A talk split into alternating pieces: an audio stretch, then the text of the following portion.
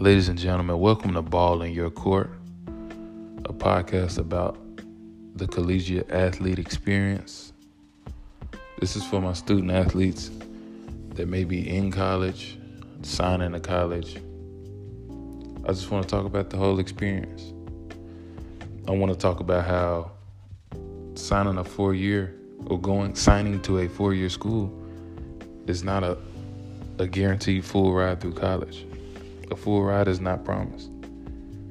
But there there are a handful of, of topics I want to speak on that can affect whether you get through your four years or not. And while we while we talk about this throughout this series, I want to give you a guide for success. And I also want to address the misconceptions that people have for NCAA Division One and NAIA schools. So let me give you a little background on myself. Went to Martin Luther King High School in Nashville, Tennessee. Uh, I finished after my senior year of high school as the all-time leading scorer. Signed to play Division One basketball at Tennessee State University in the Ohio Valley Conference. If you've heard of teams like Belmont, Murray State, Morehead State, they're in that conference.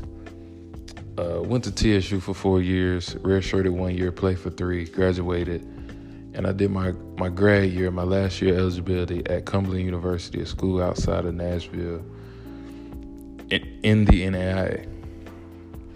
After I completed that year, I got into coaching at Cumberland, finishing my master's degree as the graduate assistant on the on the men's basketball staff. So I was able to see NCAA Division One competition and also NAIA competition.